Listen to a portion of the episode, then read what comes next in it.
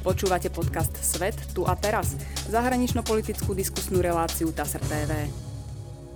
Vítam vás v relácii Svet. Mojím dnešným hostom bude prorektor Trnavskej univerzity profesor Miloš Lichner, ktorý je zároveň prezidentom Európskej spoločnosti pre katolícku teológiu. Budeme spolu hovoriť o najhorúcejšej téme týchto dní v rusko-ukrajinskom konflikte. Vítam vás štúdiu. Ďakujem veľmi pekne.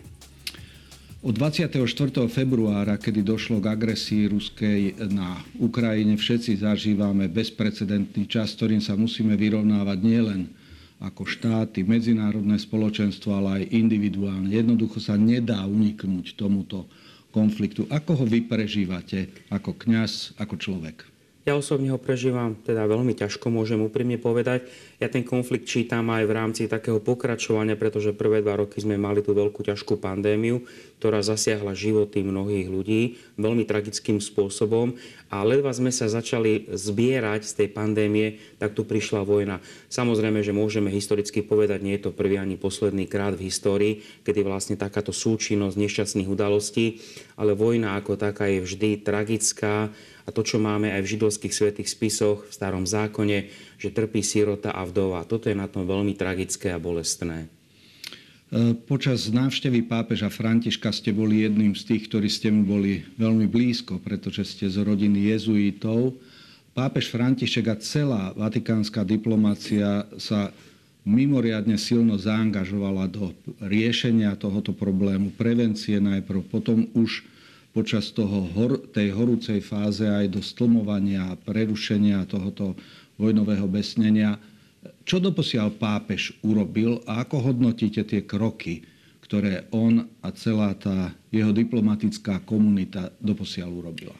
Myslím si, že svätý Otec pápež František je veľmi aktívny a tu musíme tak rozlišovať, pretože tá vatikánska diplomácia vždy väčšinou taká, že zo zákulisia mnohé kroky koná a takto aj býva pri dobrých politických krokoch. Takže u svätého Otca vidíme tie vonkajšie kroky, ale zároveň tá diplomácia, ktorá na pozadí pri tých telefonátoch, kontaktoch pokračuje, ale z tých vonkajších môžeme spomenúť hneď ako vojna prepukla, svätý Otec sa sám pešo vybral na ruskú ambasádu, aby sa stretol s veľvyslancom. Môžeme spomenúť telefonát s patriarchom Kirilom, veľké množstvo, povedzme, telefonát aj s pánom prezidentom Ukrajiny a veľké množstvo vyjadrení, homílí, ktoré sú súčasťou riadneho učenia učiteľského radu cirkvi. To znamená, pápežové vyjadrenia ohľadom vojny na Ukrajine majú veľmi závažné a hlboké posolstvo.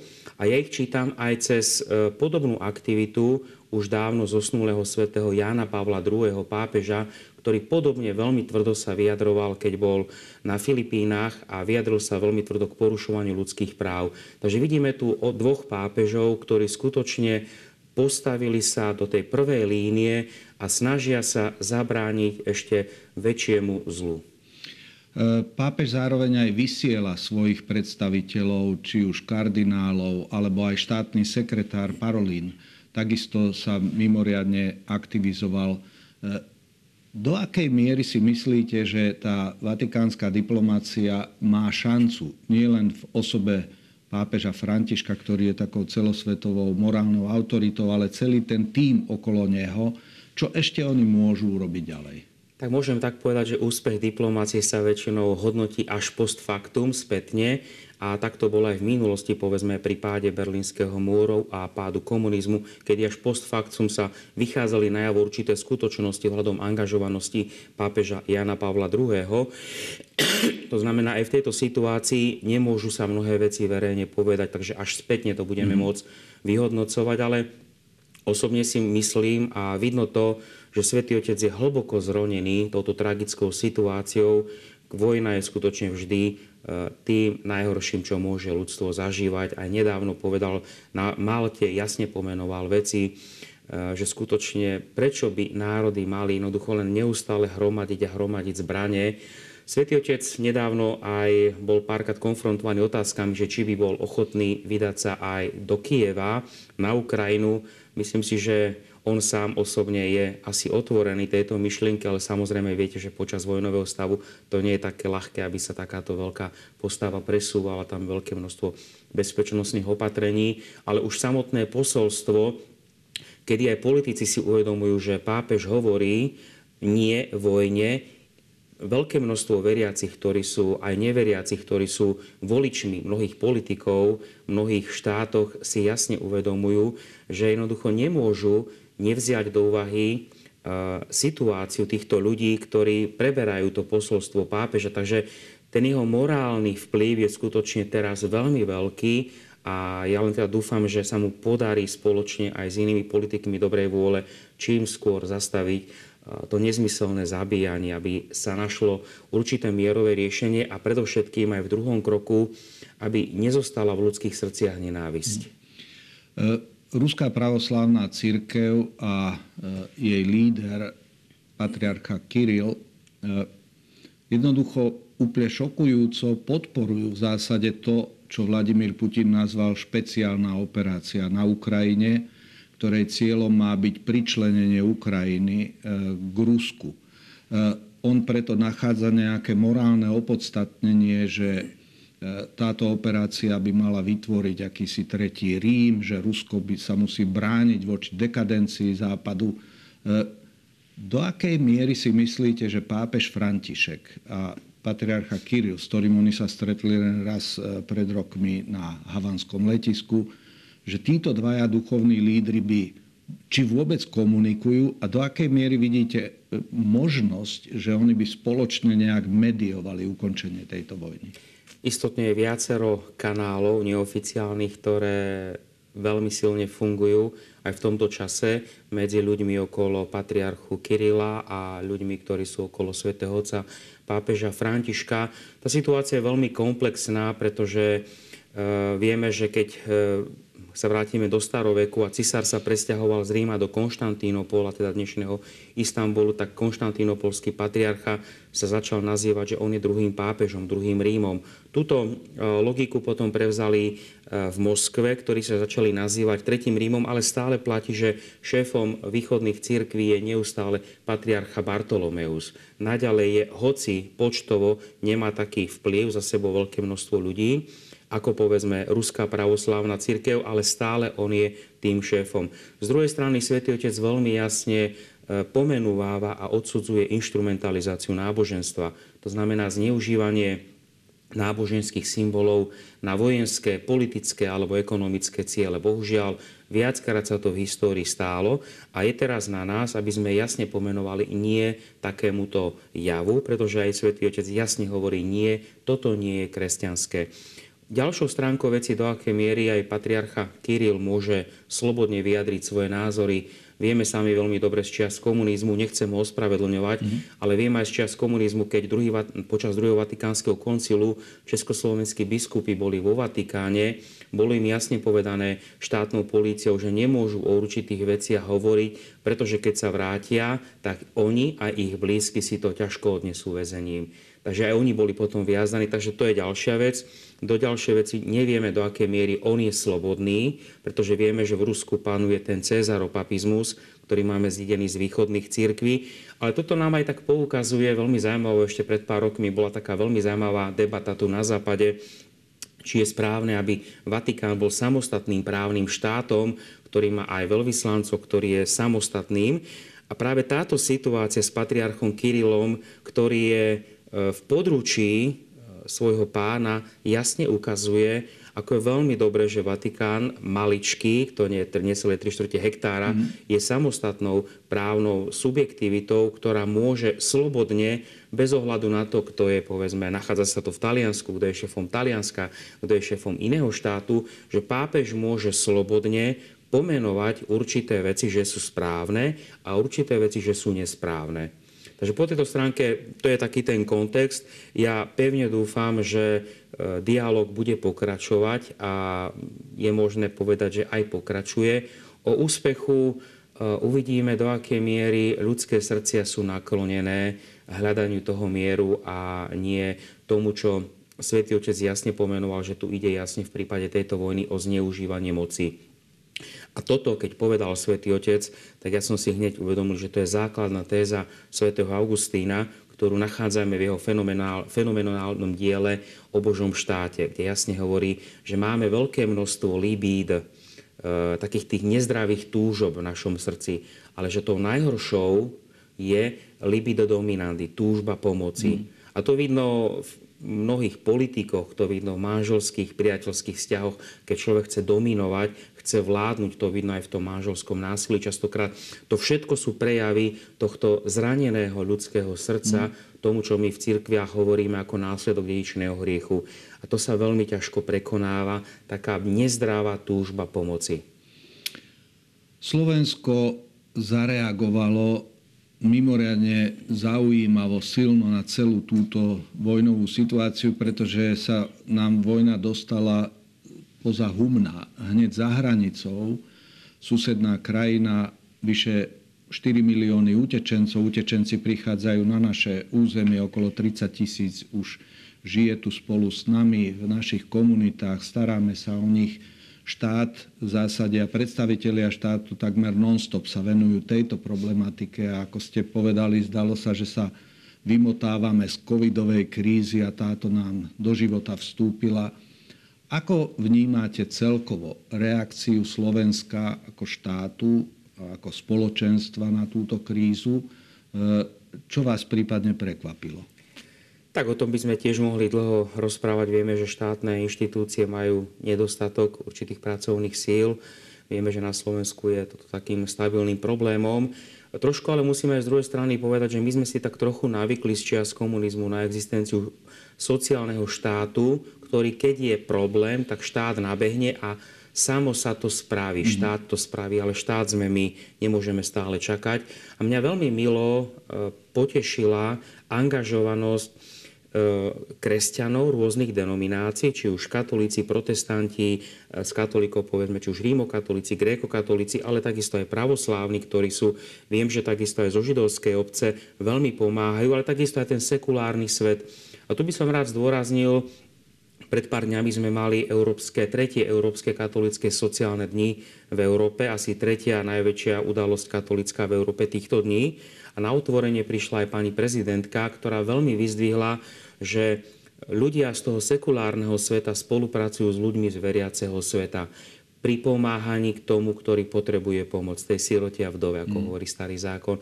Takže ja sa tomuto veľmi teším, že ľudia nečakali na to, že štát niečo začne, ale že ľudia sami zo seba. A keďže ja som veriaci, tak môžem povedať, že skutočne toto vnímam, tak ako aj v minulosti to bolo, aby som to tak dobre pomenoval, ako takú určitú šancu, ktorú nám Boh dáva, aby sme ukázali, že nie sme veriacimi len v kostole, ale že chceme pomáhať ľuďom, ktorí trpia, bez ohľadu na to, či sú veriaci, či sú neveriaci. Človek, ktorý trpí, si zaslúži pomoc. A to je vlastne cieľom aj pápežovej encykliky Fratelli Tutti, kde analizuje to podobenstvo o milosrdnom Samaritánovi. Komu som ja Samaritánom? Tomu, kto trpí.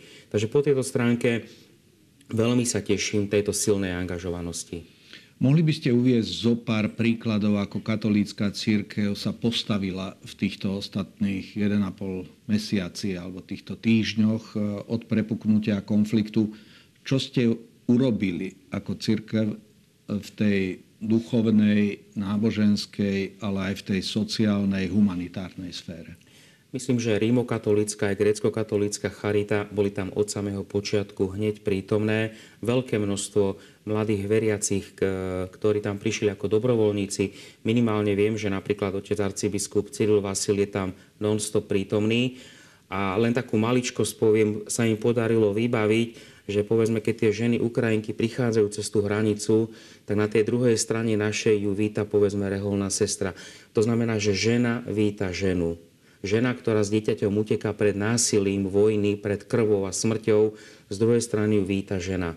A to samo o sebe už je určitý taký veľmi silný symbol, ktorý je veľmi krásny. Potom sú veľké množstvo zbierok, o ktorých by som mohol hovoriť aj tu v Bratislave. E, rôzne naše kresťanské spoločenstvo a ľudia, ktorí dávajú tie svoje ušetrené peniaze, ktorí príjmajú do svojich bytov naše kláštory sa otvorili minimálne, viem, že napríklad v našom bratislavskom jezuitskom kláštore máme okolo 8 alebo 9 ľudí, ľudí, ktorých sme prijali, tam jedna celá rodina s deťmi, plus mladí študenti. V ďalších našich komunitách jezuitských, ale aj iných rehôl sú desiatky, stovky.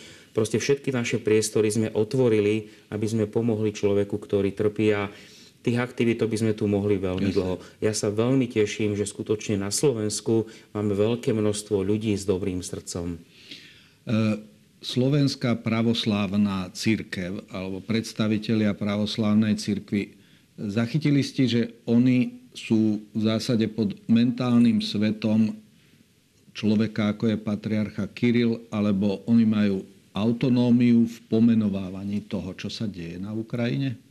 Vieme, že na Ukrajine bola vytvorená autokefálna církev pred, myslím, že dvomi alebo tromi rokmi, na čo e, to im vlastne umožnil patriarcha Bartolomeus, na čo zareagoval patriarcha Kiril, že je to vlastne schizma a odmietli čítať pápeža, e, patriarchu Bartolomea pri Svetej Omši, čo je vlastne kvázi, ako by sa tie cirkevné spoločenstva exkomunikovali. Ale vieme, že napríklad aj holandská pravoslávna církev už odmietla čítať patriarchovo meno pri Sv. Omši, čo je znak prerušenia spoločenstva.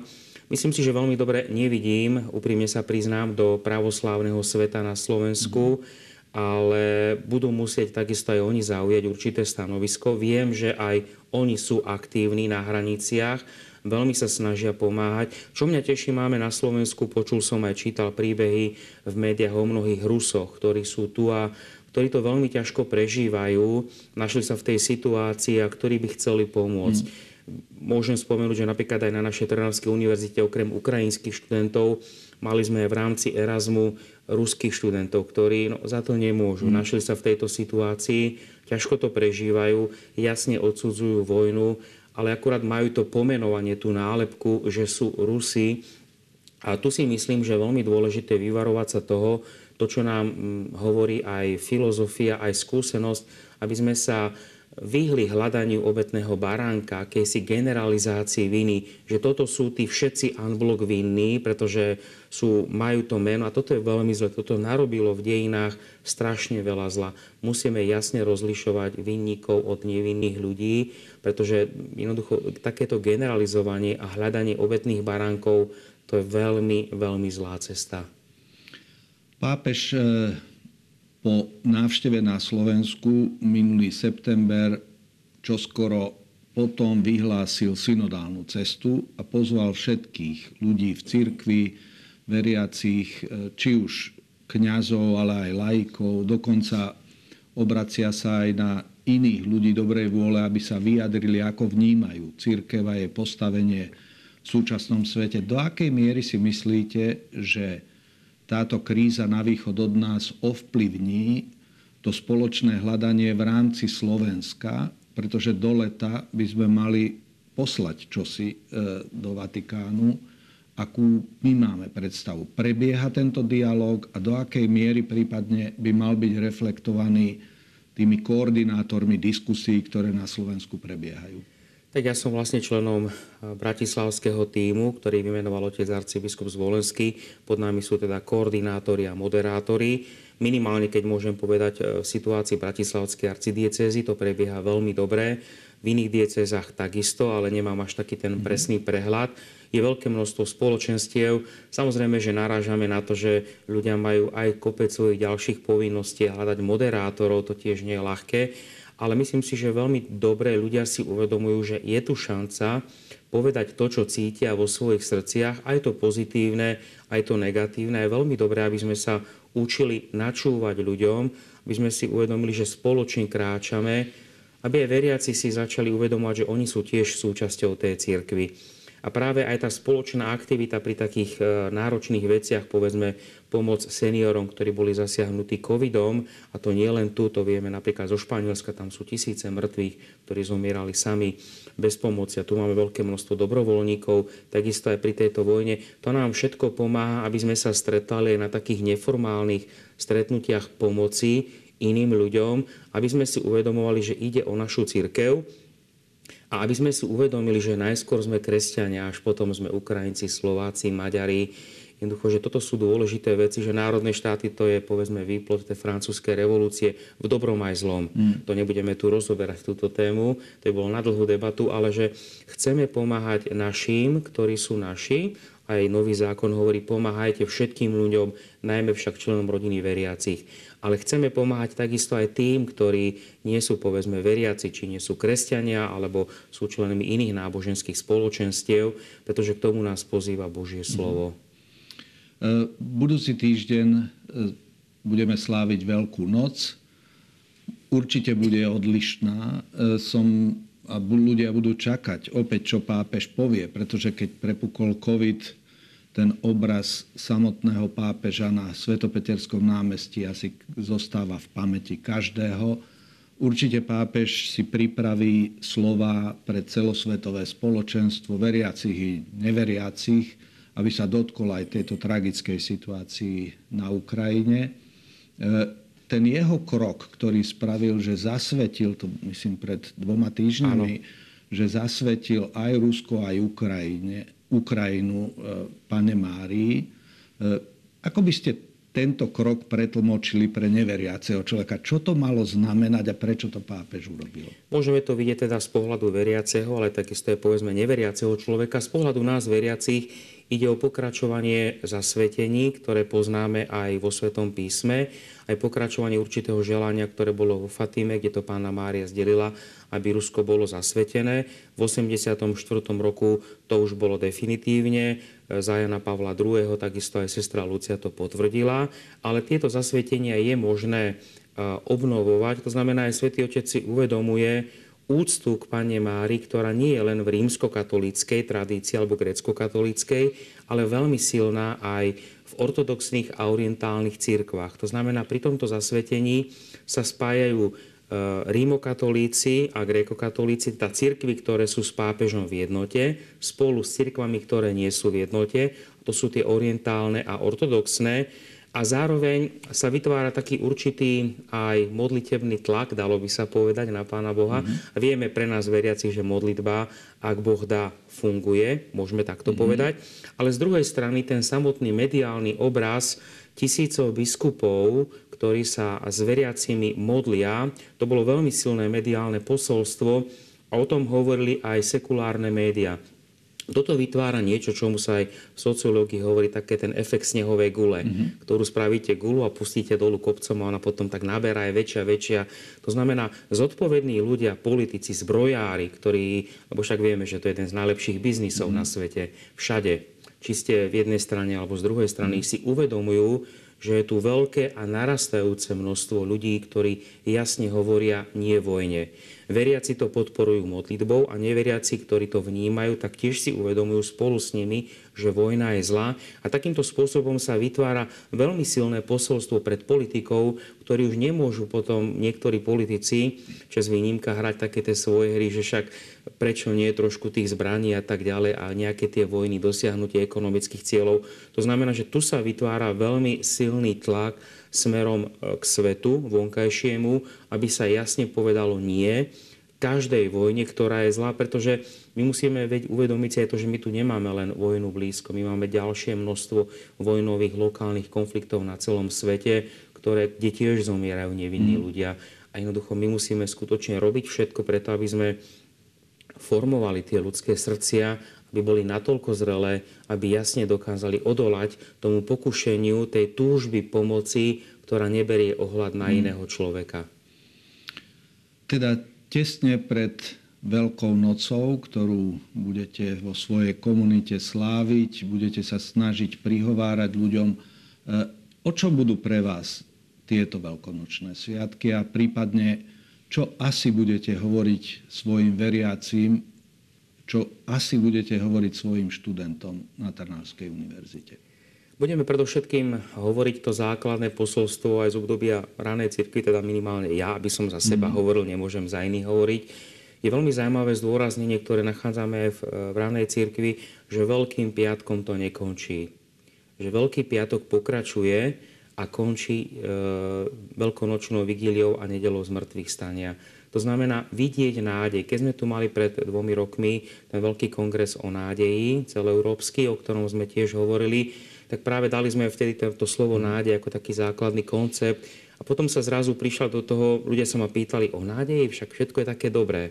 Zrazu prišla pandémia, zrazu prišla vojna a my si uvedomujeme, že zrazu tá nádej sa nám vytráca. A práve cez tieto veľkonočné sviatky si musíme a chceme uvedomovať, že skutočne to vojnou to nekončí, že musíme robiť všetko, aby to skončilo, aby potom Veľkom piatku tej bolesti a smrti, aby prišlo to nedelo, tá nedela z toho skriesenia, jednoducho, kedy znovu vstaneme z tých našich hrobov, tých našich egoizmov a žiadostí a začneme skutočne odmietať určité nesprávne veci. Takže toto by som tak asi chcel odkomunikovať ľuďom, ktorí sú aj veriaci, aj neveriaci, mm-hmm. aby jednoducho si uvedomili, a toto im budem hovoriť, že nekončí to veľko- piatkom, končí to veľkonočnou mm. nedelou. Takže asi v krátkosti, ale mm. samozrejme, že to budem rozpracovávať. Jasne. Pán profesor, veľmi pekne ďakujem, že ste prijali pozvanie do nášho programu a prajem vám osobne pevné zdravie a príjemné veľkonočné sviatky. Ďakujem za milé pozvanie.